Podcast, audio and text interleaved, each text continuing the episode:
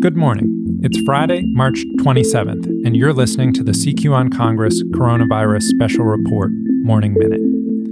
I'm Shawn Zeller. Here's the policy news you need to know.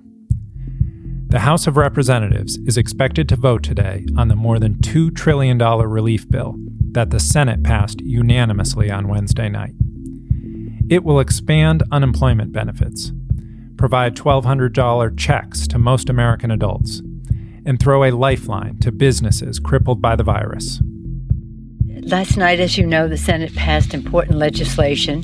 Uh, we're very in a press conference on Thursday, House Speaker Nancy Pelosi said the legislation would help Americans weather what is now an economic cataclysm, with a record 3.3 million filing for unemployment last week.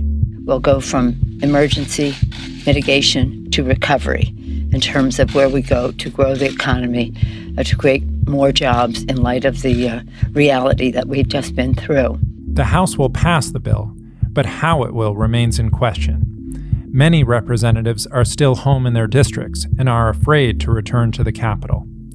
House leaders want to pass the bill by voice vote, allowing some to stay away. That would also allow conservatives who object to the bill's largesse and liberals who say it's too generous to corporations to say they voted no. The floor debate will also proceed in a most unusual manner, with some representatives speaking from remote locations, broadcast on C SPAN. Any member could request a roll call vote, and if one does, Pelosi plans to allow representatives to vote for the bill while they are not present, an unprecedented and potentially unconstitutional act if a majority of members aren't actually on the House floor. This is Shawn Zeller with your Morning Minute from CQ on Congress Coronavirus Special Report. We'll be back tonight with another update.